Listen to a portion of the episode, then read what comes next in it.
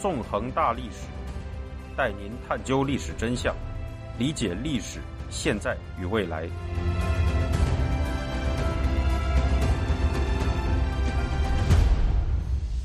大家好，欢迎大家收听《纵横大历史》，我是主持人孙成。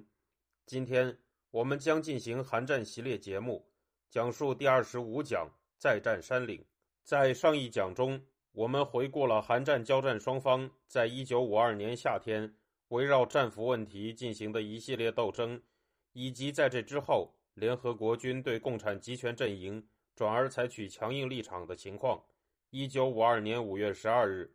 随着有鹰派人士之称的马克·克拉克将军就任联合国军总司令，联合国军首先用强硬手段打垮了战俘营里的共产分子暴动，接着又对北韩进行了大规模空袭，重创了北韩设在鸭绿江边的发电厂和北韩首都平壤。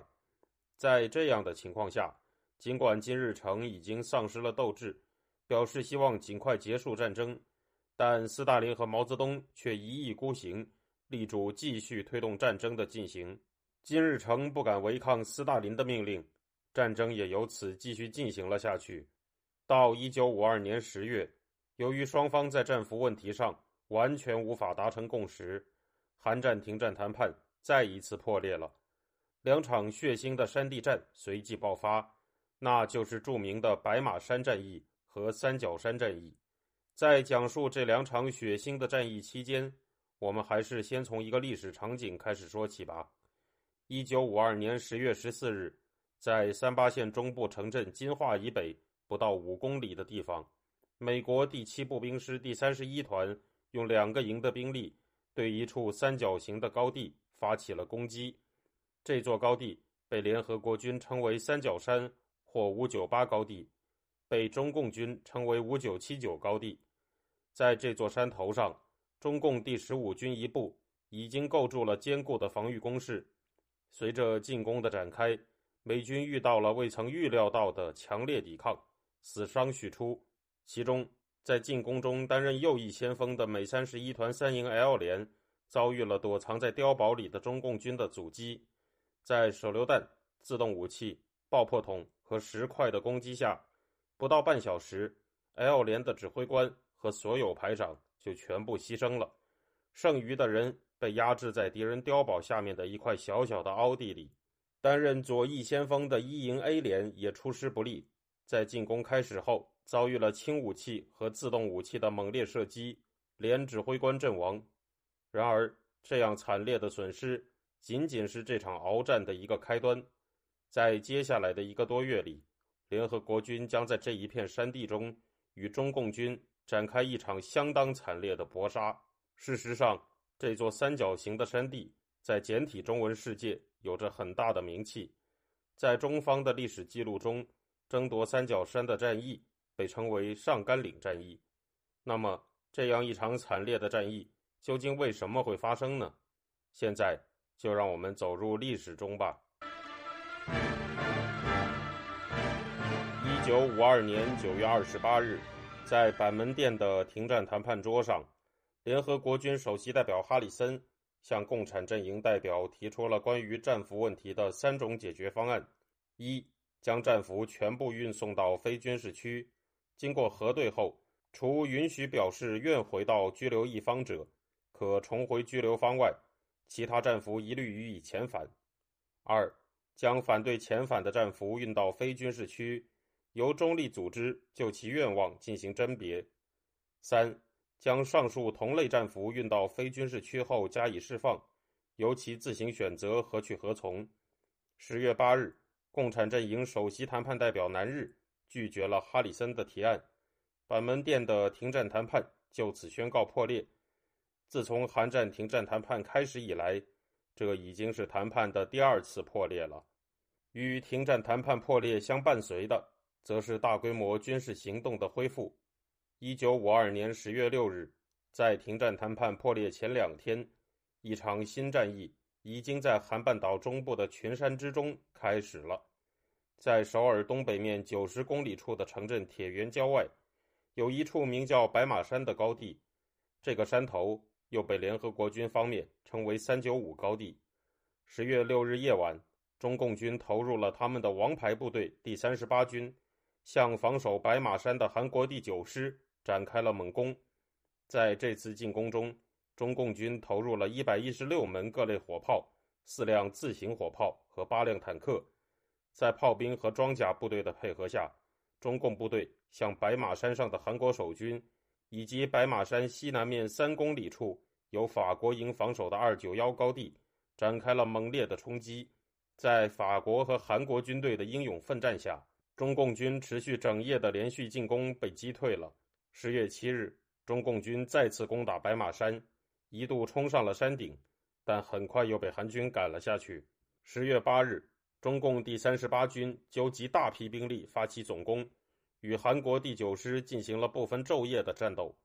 尽管中共军一度再次占领了白马山，但在这一天结束的时候，他们还是被韩军赶了下去。十月十日，中共军再次总攻，不顾伤亡的。用排成密集队形的步兵冲向白马山，在接下来的三天里，白马山反复易手。到十月十二日战斗停下来时，最终控制着白马山的部队是坚如磐石的韩国第九师。随后，韩军又发动了一系列反攻。到十月十五号，韩军驱逐了白马山周围高地上的所有中共军。在白马山战役中，交战双方都投入了相当猛烈的炮兵火力。整场战役期间，支援韩国第九师的联合国军炮兵贯彻范弗里特弹药量的原则，进行了高强度的射击，一共发射了十八点五万发炮弹。中共军炮兵在苏联的全力援助下，火力也有了很明显的提升，在战役期间发射了五点五万发炮弹。韩军在战役中的伤亡为阵亡五百零五人，受伤两千五百六十二人，失踪三百九十一人。合计三千四百二十二人，中共第三十八军的伤亡远比韩军惨重。仅仅根据中共官方战史承认的数字，第三十八军在此战中就有一千七百四十八人阵亡，三千零六十二人受伤，伤亡不明五百六十二人。而根据韩军的统计，中共军在此战中的损失达到了一万人。听众朋友。您现在收听的是自由亚洲电台《纵横大历史》栏目，我是主持人孙成。白马山之战对于韩国军队而言有着重要的意义。这次战役表明，经过两年多的战火洗礼，韩军已不再是战争头一年那支战斗力不足的军队了。在一九五二年十月，面对中共王牌部队的攻击，韩军能够守住阵地，并给予敌人重创。让被视为中共王牌的第三十八军蒙受了惨败，沉重打击了中共军队的嚣张气焰。随着白马山之战的落幕，另一处山地爆发了更为惨烈的鏖战，这就是著名的三角山之战，也被称为上甘岭战役。对于这次战役，中共方面多年来一直全力开动宣传机器，把它描绘成了一场大胜。那么，上甘岭战役的真相？究竟是怎样的呢？双甘岭是一座山间村庄的名字，在这座村庄附近，一西一东的排列着两处高地，被联合国军称为三角山和狙击兵岭，中共军则称之为五九七九高地和五三七七高地。这两个山头位于韩半岛中部城镇金化以北不足五公里处，金化则在铁原以东四十公里的位置。在一九五二年十月，中共第十五军控制着这两座山头，在两座高地南边不远的地方是联合国军的战线，距离中共军的战线只有二百码。十月八日，随着板门店的谈判宣告破裂，联合国军开始实施一项名为“摊牌”的军事行动，意图夺取这两个高地，从而改善金化以北的战线形状。根据美第八集团军司令范弗里特。向联合国军总司令克拉克所写的信件，进攻这两处高地的目的是采取小规模的进攻行动，使敌人陷于被动的防守地位。根据联合国军预计，这次进攻将持续六天，并付出二百人的伤亡代价。十月十四日，美七师三十一团投入两个营，向三角山发起了第一次攻击。同时，韩国第二师也向狙击兵岭发起进攻。然而，中共第十五军已经在山上挖设了坚固的坑道、堑壕和碉堡，并依托坚固的工事进行激烈抵抗，使联合国军蒙受了相当严重的损失。到当天晚上，美军的进攻无所进展。韩军虽然一度攻上了狙击兵岭的棱线，却遭到退守反斜面坑道的中共军反击，又被赶下了山。十月十五日，美第七师又以两个新编的营对三角山发起攻击。在白天的战斗里，美军攻上了山顶，但是在高地的反斜面上，美军发现了大量坑道和壕沟，足以躲藏大批兵力。在接下来五天里，美七师的攻击规模逐渐扩大。最终，全师的九个步兵营有八个投入了战斗。双方反复上演的情景，就是美军在白天攻上山头，中共军则在夜晚从坑道里钻出来反攻，从而使山头得而复失，失而复得。在狙击兵岭，韩国第二师和中共军也在上演着同样的剧本。到十月二十日，经过反反复复的血战。联合国军终于控制住了三角山和狙击兵岭。到十月二十二日，中共军在猛烈炮火的掩护下发起过一次大规模反攻，但被联合国军打退了。见山头已经被控制，美七师就在十月二十五日将三角山的防御阵地移交给了韩国第二师。十一月三十日，在上百门重炮的掩护下，中共第十五军向三角山发起了大规模反攻。与韩国第二师展开了又一轮反反复复的山地争夺战。